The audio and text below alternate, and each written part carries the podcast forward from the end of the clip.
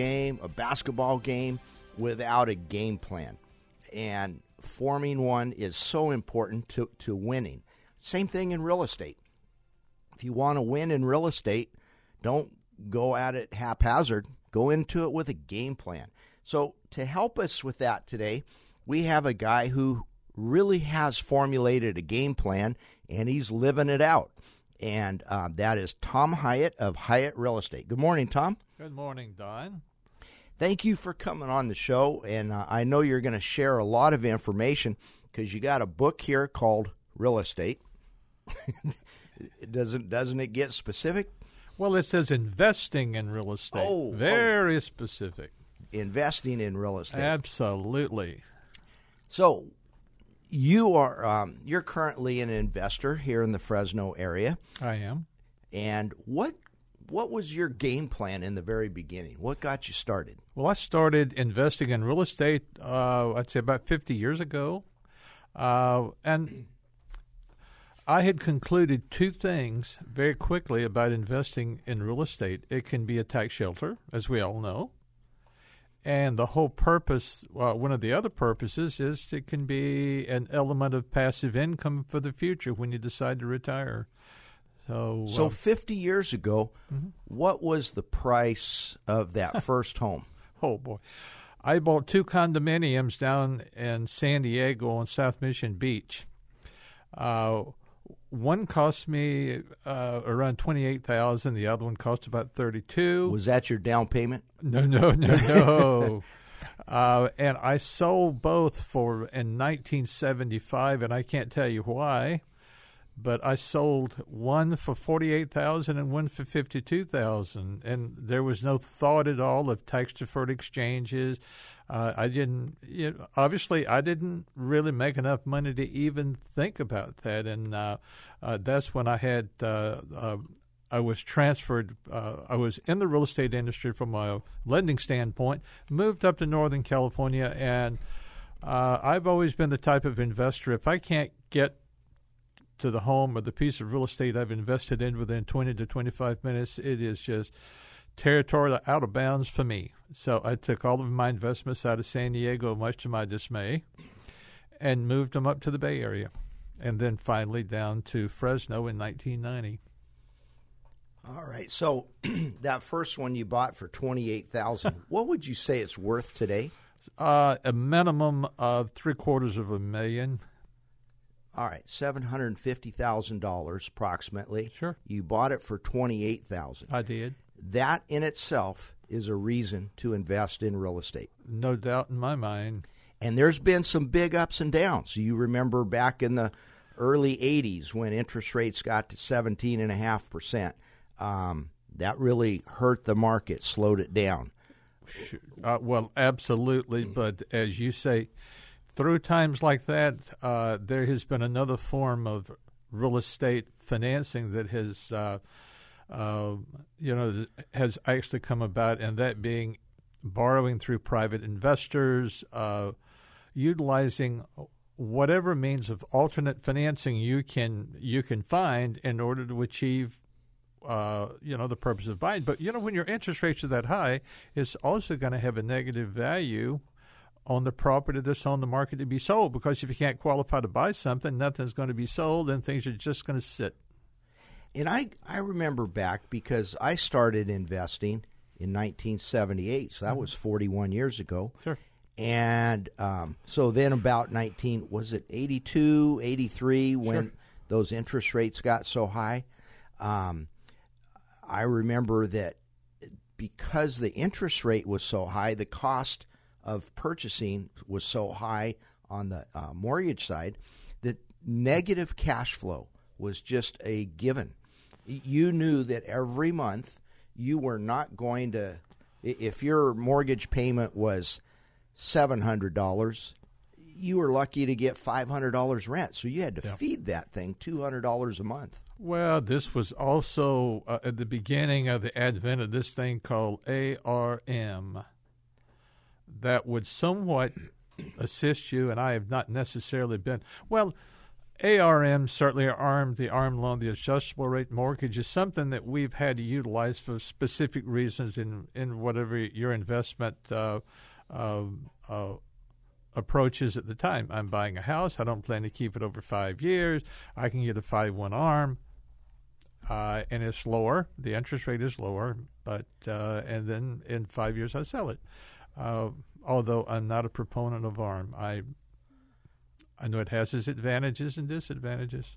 Well, and I think an adjustable rate mortgage, an ARM, is great for a specific person, right, and a specific set of uh, circumstances. Right. Right. Um, and you gave one example. If you're going to own the home short term and they're giving you a low right. teaser rate for the right. first two years and you're only going to own it three years, all right, you're gambling on that third year, but True. You're probably going to win. Yeah. No, I'll tell you, uh, no matter, market up, market down, investing in real estate has been the only form of investments that I have practiced throughout my entire life, other, jan- uh, other than something like an I R A. So uh, I'm I'm not an equity investor. I've just never wanted to be an, an equity, and I say equity from the standpoint of stock market. I've always want to stay in the – I want to be able to get my car and drive over there and see my investment. Okay, so we'll dub that the visible investment. That's right. You want to be able to drive there in a short amount of time and be able to see your investment as opposed to knowing that you have uh, – you bought stock in a pork rinds company. Right, yeah. yeah. And, and you may never see those pork rinds because you can't even find them anymore in the stores. No. Nope. Well, you know, you have to bear in mind, when you're investing in real estate from the standpoint of a return on your investment, remember that your price, uh, your return begins immediately through uh, price appreciation. Uh, it also begin to gain through inflation. So you got appreciation, inflation, and the leverage you have in buying. Uh, you have, uh, uh, uh, and at any time, you can refinance that property for additional cash flow, create value by improving the location of the property, and like I said earlier, sheltering cash for um, tax purposes and mm-hmm. passive income in the future. Yeah, and for tax, well, let's talk about tax purposes, sure. so that people don't get this idea that ah, real estate investors don't pay taxes. Oh. They certainly do pay taxes. Sure, they do. If you make money on that place, you're going to pay in, you're going to pay income tax on that. Uh, uh, you know, uh, I'm going to agree with that, and I'm going to disagree with that. Thank God for that D word. And I'm not talking about Don. I'm talking about depreciation.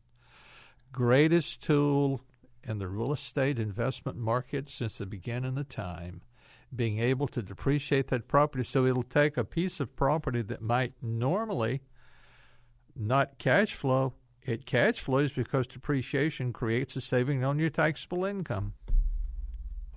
I like how you say that, that depreciation on your taxes. Right. It, it, and I see the justification. Well, depreciation on your investment. Right. Yeah. So if you own, um, if you uh, had a property and it was worth three hundred thousand dollars, thirty thousand dollars of it was the land, land. two hundred seventy thousand dollars was the building. Mm-hmm. They're going to allow you to take one twenty-seventh of that per year and That's write it off your taxes. So ten thousand dollars. Yeah, ten thousand dollars. Um, and for any accountants out there listening, I know it's twenty-seven and a half years, but I, I'm doing my math off the top of my head. So That's we, we right. got to go with just twenty-seven. Right. All right. So um, let, let's say you brought in ten thousand dollars. No, I'm going to use a different number. Let's say you brought in fifteen thousand dollars income in, in rents for the year. Yeah. And you spent fifteen thousand dollars in debt, taxes, insurance, maintenance, repairs, advertising, et cetera, et cetera. Break so, even. Yeah, it's a break even. Um, you think, gosh, why did I go to all this trouble? Well, you get to take that extra ten thousand dollars of depreciation as right. a write-off. So right. now you technically lost ten thousand dollars for the year on that property. However, Put it in the bank. Sure, you're because you the pro, the property physically is depreciating. Right, it is. So you will, and that's the theory behind depreciation, is that that roof is getting older, the the structure's getting older, the water heater, the air conditioner. So you got to save it. Yeah. However, to contrast or complement depreciation is appreciation. Absolutely. So your condo that you bought for twenty-eight thousand dollars is now worth three quarters of a million dollars. It is. So um, there is why real estate is a great investment.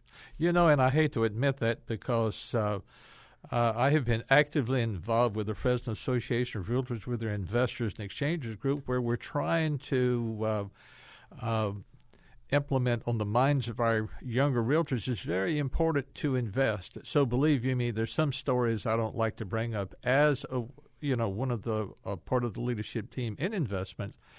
Uh, to have to admit that I sold a piece of property for fifty-two thousand dollars, now it's worth three quarters of a million, and I really didn't have any real good reason to do it other than location, my being up north and property down south. Uh, it's a hard pill to swallow. For all those people listening out there, I want to let you know, Tom, Mister Tom Hyatt still has not forgiven me for selling an investment property five years ago. When he heard that I sold one rather than keep it, uh, ooh, it, it it got your dander up. Well, just remember, I think it was Mark Twain. Remember what he said? Um, Land, uh, building no more. That's right. Population continues to grow. People need housing. And I am a diehard advocate of investing in real estate. And thank God for all our real estate investors. Okay, and when we get back from our next commercial break, we're going to go more into the benefits and pros of investing. Sure. And then we're going to get into some landlord-tenant relationship sure. questions. Okay. So uh, stay tuned uh, to Welcome Home Radio, nine forty E S P N.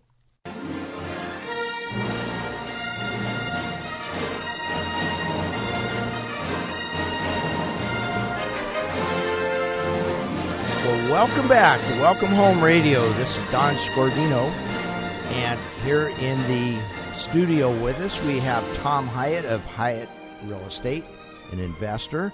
But first, the reason for the Star Wars walk-up music. Uh, I went to the Grizzly game last night. Holy smokes, that place was packed, and it was Star Wars night. Good. And it was a fun, fun event. And we're so fortunate to have the Grizzlies here. Yeah. So yeah, fortunate. It's a good organization. Yes, sir. Um, plus, you gotta love baseball. That, yes. that that's my thing. I well, love it's America's baseball. Sport. We know that. America's it's the Don Scordino sport. That's that's my favorite. Um, and, and talking about, you know, in last night's game, I'm sure the Grizzly manager had a game plan, sure. how he wanted to approach it. Uh, the pitcher had an idea how he wanted to approach each hitter. So I want to go back to the question I asked you at the beginning of the show about your game plan. So when sure. you first made an investment, not a house to live in, but you said, I'm going to be a real estate investor. Were you doing that short-term, long-term? What what was your game plan? My game plan has always been a long-term investor. I'm still invested today at seventy-seven, and that was fifty years ago. I have no, no plans of changing that. Uh, I have discovered, in particular as a real estate agent, obviously I have a little advantage over most investors because I'm more up-to-date on availability in the market. Uh, not only that, but all agents remember that the day that you buy your piece of investment property, the day that escrow closes, you get a return on your investment immediately through commissions. So um, now my approach to investing fifty years ago as compared to now, uh, even though real estate is, uh, uh, uh, well, it is a way of life for me, in particular from my investment standpoint, is major, not only for me, but my family. Um, I have seen times that, thank God, I had that real estate investment, in particular in the down market, because I did have income that was coming in from, from real estate. Uh, un- Unfortunately, now for me that I'm still working, still creating income, I've owned some properties so long that now I have positive cash flows, and I don't, I mean, positive from the standpoint I have to reflect a gain even after all my depreciation's gone on my tax return at on April fifteenth, and I don't like that. Well, although uh, that means you have income, so you kind of have to like the income. Well, uh, yes and no, which is a different subject from the standpoint, again, saying that I'm seventy-seven. There's some things that, that are affected by too much income, such as how it affects your Social Security, how it affects your Medicare, all this stuff. It uh, um, you don't want it to have a negative impact on that, and unfortunately, mine reached the point that it has. Mm-hmm. Well, of course, at that point, you can do a ten thirty-one exchange, invest upwards, so that you have um, a, difference, a different um, financial set. My wife and I have been talking about that very thing uh, because eventually uh, the two of us will probably, and that's years down the road, five, ten years down the road, but we're going to turn our business over to our daughter. But in the meantime, I'd like to sell two of my properties that I've owned for quite some time, and certainly I'm not trying to yell out to my tenants, go find a new place to live. Please don't. Uh, but there's two of ours that we plan to sell to do a ten thirty-one tax-deferred exchange to a place that we would like. Could be on the coast, could be uh, San Francisco, place that we can uh, uh, use for different uh, – two different purposes, not only as an investment, but maybe we can visit it uh, ourselves, and if we can't stay there, we can stay at a hotel and write off the cost. So, mm. But we're planning to do a, a ten thirty-one exchange right now on two of our investments. A little investment advice for you, Tom. Right. Okay, to be able to write it off, the, the travel cost, uh-huh. It has to be more than fifty miles away from town. So Wait, I know oh, you like you. to invest, tw- you know, twenty-five minutes away. But uh, Well, no, no, this is going to be definitely over fifty miles away, definitely. All right, so to somebody out there who's thinking about investing, what different types of of real estate can you invest in, and what are the pros and cons of each one? Well, you know, you can either, uh, uh, obviously, you can invest in residential real estate. And we've talked about rather uh, exclusively to this point. I like th- that. You know why? Why? People need that. Oh, I agree. Well, you know, that's the only uh, the only commercial, if it falls under the definition of commercials that I have owned, is when I've had multifamilies that exceeded Uh, in real estate terminology, if it's over four, now all of a sudden it becomes commercial. So, but I've always stayed investing in things such as apartments or single-family homes. Uh, so you can have residential, you can have commercial, you can have ag, you can do land. Uh, uh, so there's at least four that you can do. But n- no matter what you... One of the advantages, too, if you think you're going to have a problem dealing with tenants or understanding tenant problems, of which, thank God, to this point I have not had. Uh, unfortunately, I have done an eviction, but uh, so I guess there would be one or two. If you have land, you're not dealing with any tenants.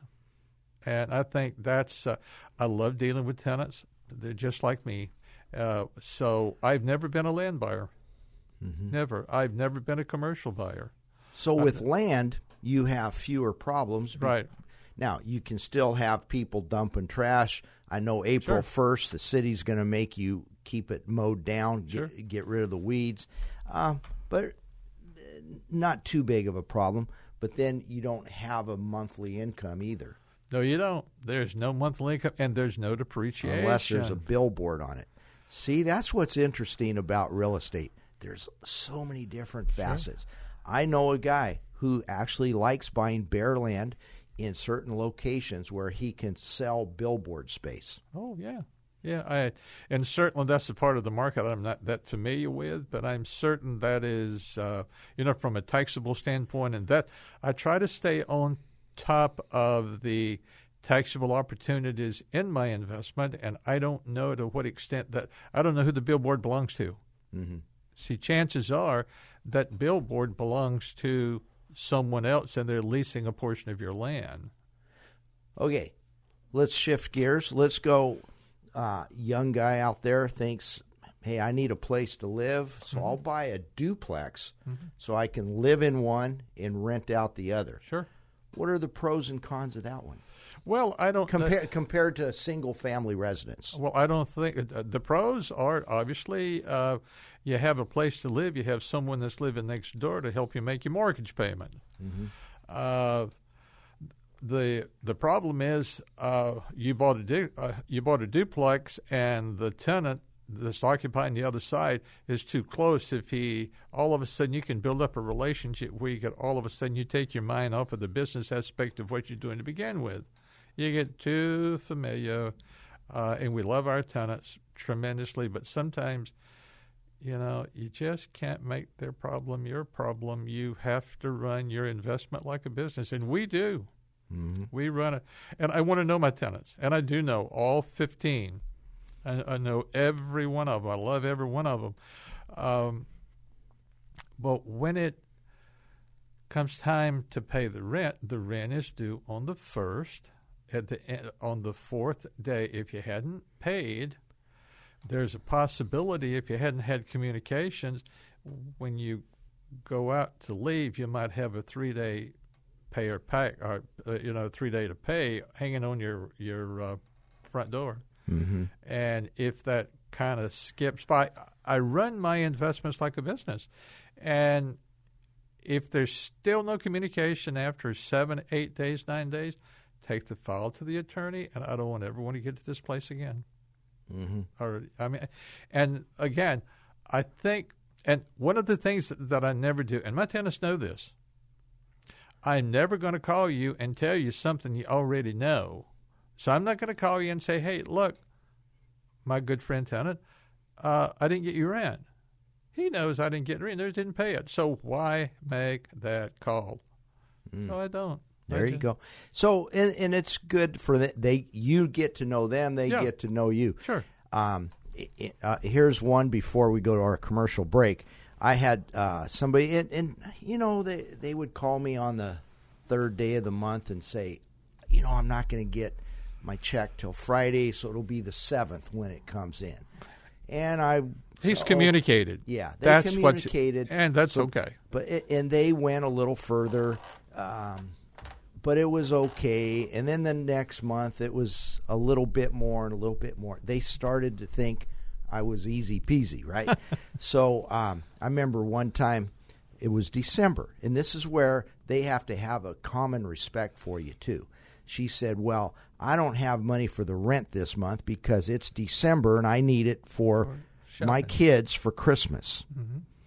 And I told her, well, you know what? I have children too, and yeah. they're entitled to Christmas presents just as yours are. Yeah. Rent's due. Anyway, to make a long story short, I ended up, it got to the point where they pushed the envelope too far.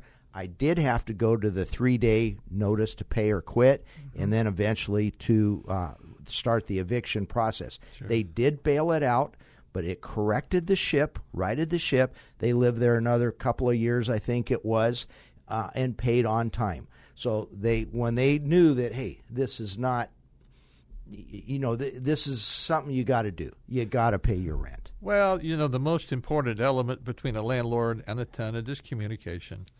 And we all have our problems, and I don't care who you are, there's going to be that month that it's going to be rather difficult to pay that rent, and you work it out. You work it out. Uh, communications, mm-hmm. the most important part, landlord-tenant relationship. Okay, we are going to go to our next commercial break, but stay tuned to Welcome Home Radio, nine forty E S P N.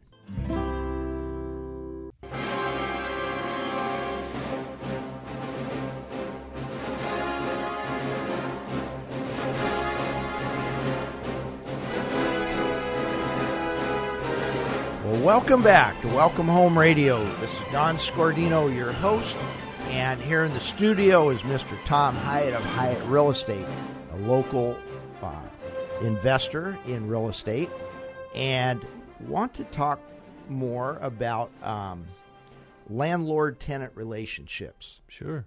Okay. Um, when uh, sometimes you read things in the news Uh, and hear things on the news. It seems like an adversarial thing, landlord-tenant. Sure. Two different people. Is that really the case? Well, absolutely not. I, I'm not an adversary to my uh, the people that have graced me with living in one of my investment and, you know, helping me and my family achieve our purpose of investing to begin with. No, we're not adversaries. We're on the same team. Communication is, as I stated earlier, communication is the most important element of landlord-tenancy relationship. So it is and should be a win-win situation. Totally. Just like buying and selling is a win-win situation. Sure. Somebody needs to buy a new home. Somebody needs to sell the place sure. they were in. That's a win-win. So landlord-tenant is a win-win thing, sure. and it should be. Now, it doesn't always become win-win. Nope. Somebody breaches the contract, yep. and it could be um, tenant not paying their rent. Absolutely. It could be landlord not doing the required repairs. Um, where do you go from there? Well, you know, uh, as you're aware, there is some legislation that's going on in the state of California right now in regards to dealing with those things, such as uh, what is expected of us. And it says that no lessor of residential property in which the, uh, uh, in which the tenant is occupied with or without a written lease agreement for six months or more shall terminate the lease without just cause. You got to have a reason. All of a sudden, you got to have a reason. And the state's been kind to us, and they've kind of outlined some of the things that we that fall in the definition of just cause before you start uh, eviction. What are some of those? Well, one uh, obviously is that if the tenant fails to pay his rent. Okay, if they fail to pay their rent, you can uh, terminate. Or evict. Yes, you can. And let's say there's a substantial breach of of, of a material term of the, re, uh, of the rental agreement, included but not limited to violation of provision of the lease after being issued a written notice to stop. So this is where you send out, uh, uh, you know, the notice to perform. Uh, nuisance, waste, uh, a refusal by the tenant to sign a new lease. Uh, illegal conduct.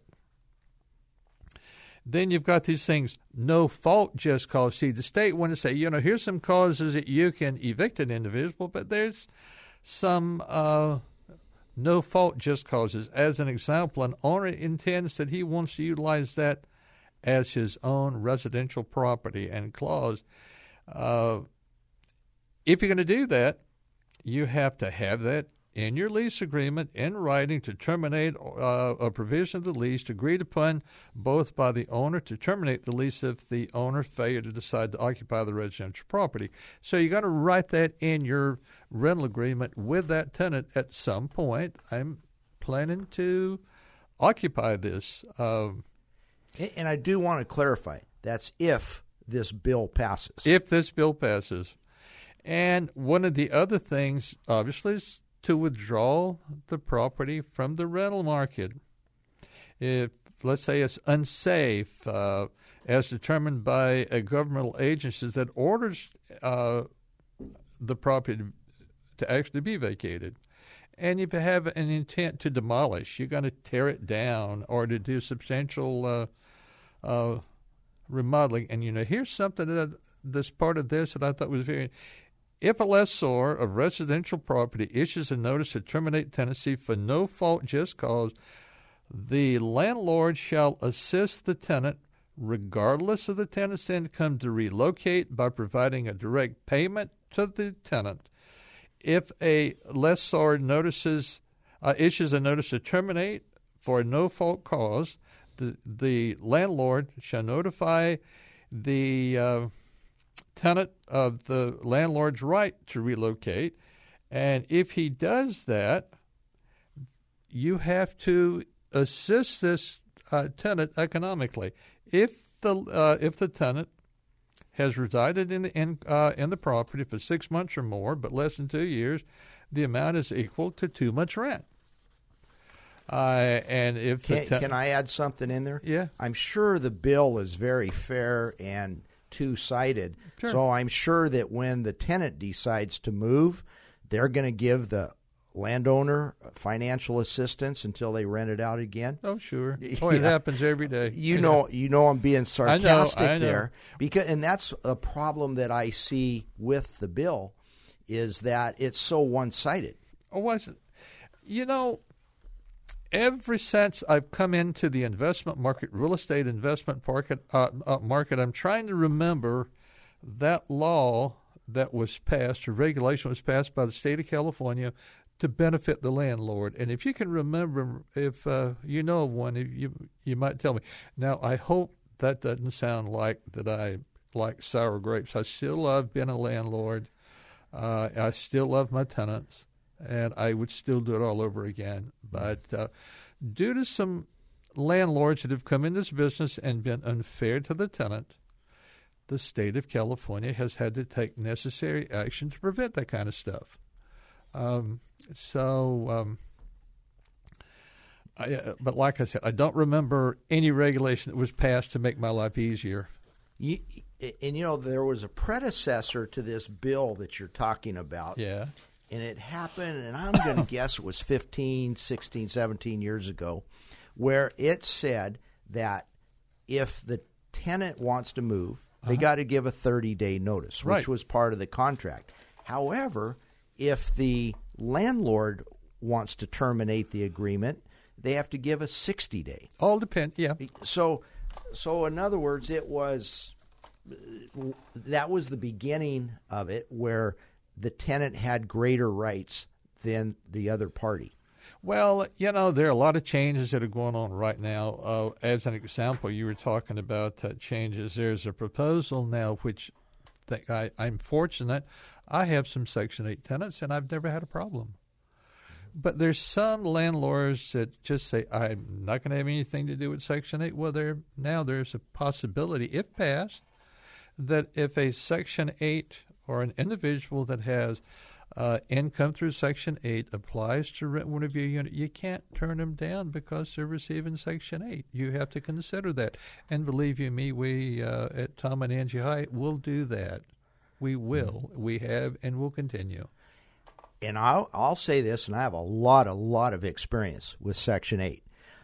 I like it. I do. It, it, it, uh, however, you are entering into an agreement also with a large bureaucracy. Yes, you are. So your property may stay vacant for up to a month, and that's locally here. And I understand ours is a well-run Mm-hmm. bureaucracy here. Sure, it's still is. a bureaucracy, but you, you, um, so you agree to rent to this person who's on Section eight before they Section eight can come out and do their inspection and make sure the home is safe. Yeah. Um, maybe a month goes by before they give the okay, and they'll start paying you. Sure. And, and then it might be another month or two before you get your first paycheck. Mm-hmm. Maybe the landlord can't afford that.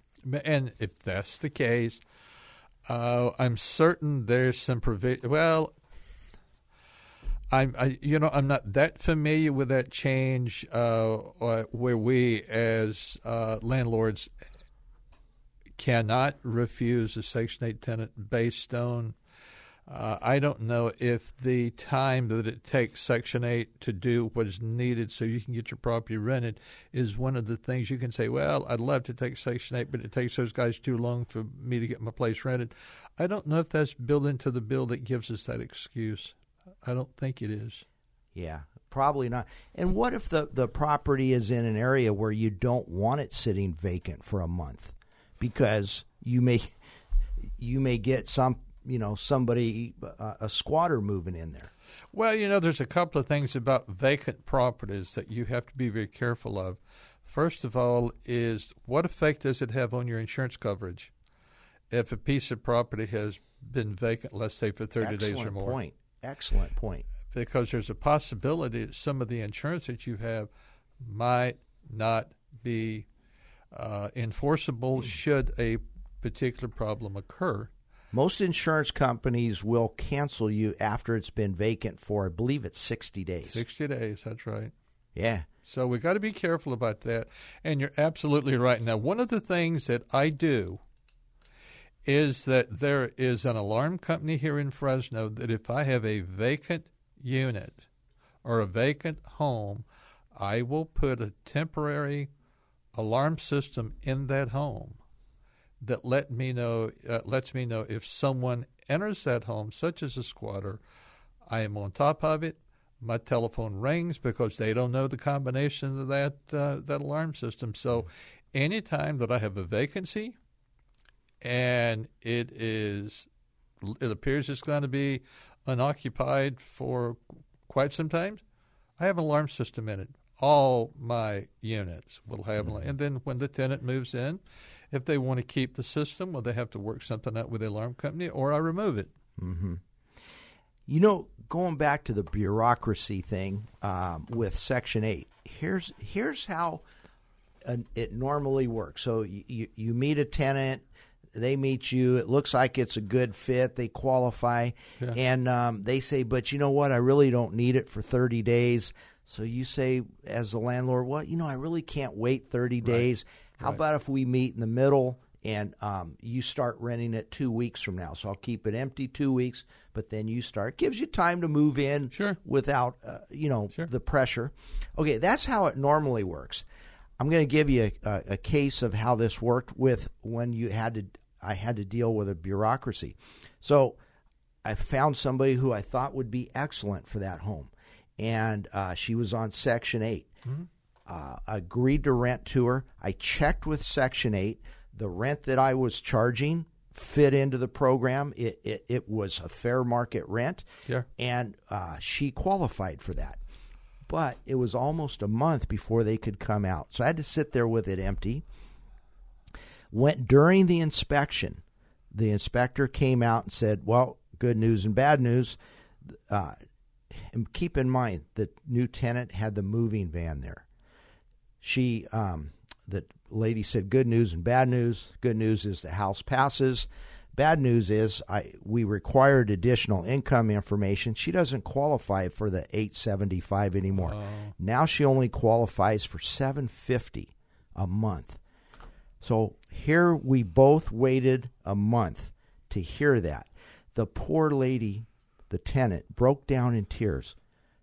She's got the moving van there. She's thinking there's no way that I'm going to lower the rent that, that much to accommodate her and to accommodate Section eight. Well, the end of the story is I did. Yeah.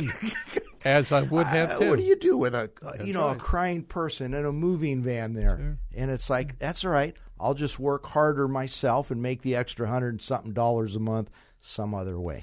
Let your, uh, at the end of the year, the federal government's there to help you with a loss on your income for your property. You're, all right. We'll make it.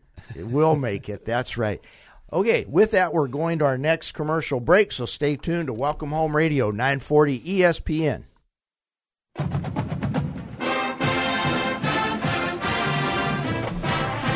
won last time. Well, welcome back to Welcome Home Radio. This is Don Scordino, your host, and Tom Hyatt, our guest today, talking real estate investments. But you mentioned the Bulldogs. Yeah, you got the fight song going on. What happened last night? I, well, uh, uh, around the seventh inning, it was eight to two Fresno State. I'm hope th- I hope they pulled it out, and to my understanding, they did. This is the Bulldogs when they won the World Series. They're on their way. All right, the Wonder Dogs. The Wonder Dogs. That's it. Excellent. Okay, so let's talk about another piece of legislation that's going on in the state of California that could greatly impact uh, landlord-tenant relationship. Yes, and that would be uh, putting a cap on uh, rent hikes statewide. Uh, and it appears, in fact, um, uh, as we all know, the cost of rental properties of a single-family home in the state of California continues to grow, continues to grow.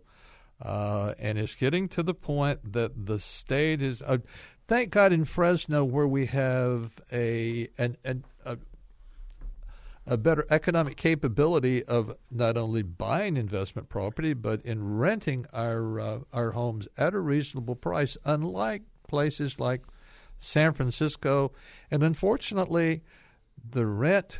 the cost of renting in San Francisco, that ship has already sailed. You know something that bothers me about this whole thing? I'm gonna, when you have rents of four thousand dollars for a one-bedroom, one-bath sure, apartment sure. in the Bay Area, mm-hmm. uh, of course, boy, their incomes are kind of out of out of sight too. But um, it, it, and so that creates a rental problem there. By making a state law, they're impacting areas that are in greater balance, like we are. We, we have a, a more balanced market between uh, income, rents, and, and values. Uh, and you know what? It, somebody's going to say, well, I don't know, I'm struggling to pay my rent. Someone else might say, I'm struggling to pay my mortgage. And there are homeless people out there, too, that are struggling. Right. Life is work. Life is work. Well, you know, when the subject of rent control comes about, I have a friend of mine that I was talking to here recently that said he has a tenant that he hadn't increased their rent since two thousand two. Uh, now. I know that person. That's what you call self-imposed rent control. I mean, you have, if, however, we would have been so upset. And now, first of all, I am not a proponent of the state passing this rent control initiative. It's going to be tied, and there's going to be winners and there's going to be losers. Uh, obviously, the winner is going to be that person that moves into your property. You've owned it now for twenty, twenty-five years. They've been there for twenty-five years, and their rent is well below market rent. So they're a winner. Then you have a person that's just entering the rental market, and they're going to have to pay whatever the rental market will bear. New construction is exempt from this. Uh, but in any event, to my understanding, what they plan to tie this in uh, in areas other than where there's already an existing rent control in effect. And this would be where the maximum amount that you could increase the rents would be uh, taking the average of the C P I, which is about two point five percent, and with a five percent quarter. So it would be the maximum you can increase your rent is seven point five percent. Now, that's a pretty good amount. seven point five percent rate hike, in particular with people like you and I that have been in this business for so long, hadn't increased our rents now since two thousand two. We have to think, wait a minute, maybe I should review this so it could possibly hurt some of our tenants. Living in the state of California, whether you're a renter or not, is not getting cheaper day by day. And this cap on rent hike is not going to be a measure that's going to make it easier to live. It's just not going to happen. You know, a year ago, I wasn't even thinking about increasing rents. Um I mean, if I've got a good tenant, I don't want to rock the boat. Right. This is telling me you better do it, because if you don't take it, you're going to lose it. That's right. There's no two ways about it. Uh, and uh, there's a provision in there, too, which I hope gets taken out, because that would no longer be rent control. It would be a price control.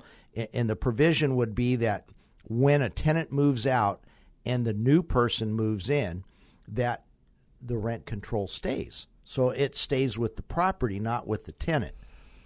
I was not aware of that. Yeah, yeah. Uh, um, hopefully that's one of the first things that gets taken out, because that could be that could that's price control. That's like saying gasoline can't go more than two dollars a gallon. Well, if that's the case, I wonder how many uh, petroleum companies are going to bother to uh, to produce oil. Well, you know, from the standpoint of investing, and unfortunately the housing industry has been kind of the whipping boy from the standpoint, or the whipping investment, let me, mm-hmm. uh, for many, many years. Now, if they tried to place some type of a control on a stock market return, see, it's not going to work. Uh, so from the standpoint of investing in real estate, I, I hope that this rent uh, – well, let's say the cap on rental increase, I hope it doesn't pass. Let the market seek, uh, you know. That's basic economics. Basic, right, supply and demand, exactly. leave it alone, and whatever. Now, we have to be very conscious of whatever uh, our tenants can pay from the standpoint of, um, well, I'm going to have to back off that from the standpoint. Uh, when I have a house up for rent, I've already determined what that rent's going to be right now in this market. I've already determined this house is going to rent for one thousand dollars. Mm-hmm. And there's no reason to have a tenant come up and apply to uh, give me an application for rent and say, but I can only pay eight hundred fifty dollars, because they've just wasted a lot of their time. I have a question for you real quick. How do you determine what rent you're going to charge? Market. The market. Okay. The market, exactly. Uh, uh, I I would find it very difficult. As an example, I have a fourplex on a particular street uh, here in Fresno. Right across the street is another fourplex just like it.